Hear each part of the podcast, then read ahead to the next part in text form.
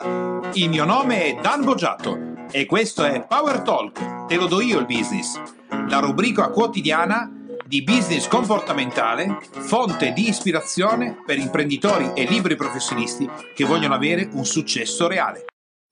Eccoci con la prossima tecnica sulla trattativa. Come risolvere il problema di sedersi a un tavolo della trattativa?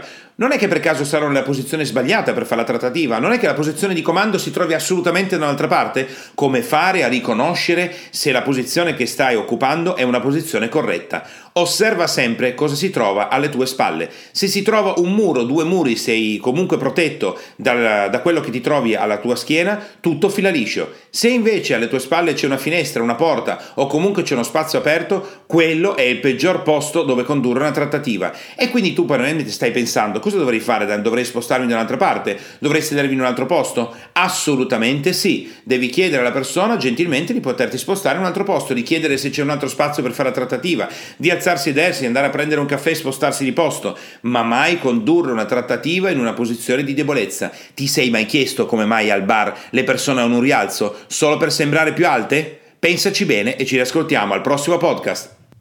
Se ritieni che questi podcast siano di ispirazione per il tuo business, puoi andare su www.dambogiatto.com e ottenere altri contenuti importanti, anche più estesi, per il tuo business. Ciao e a domani!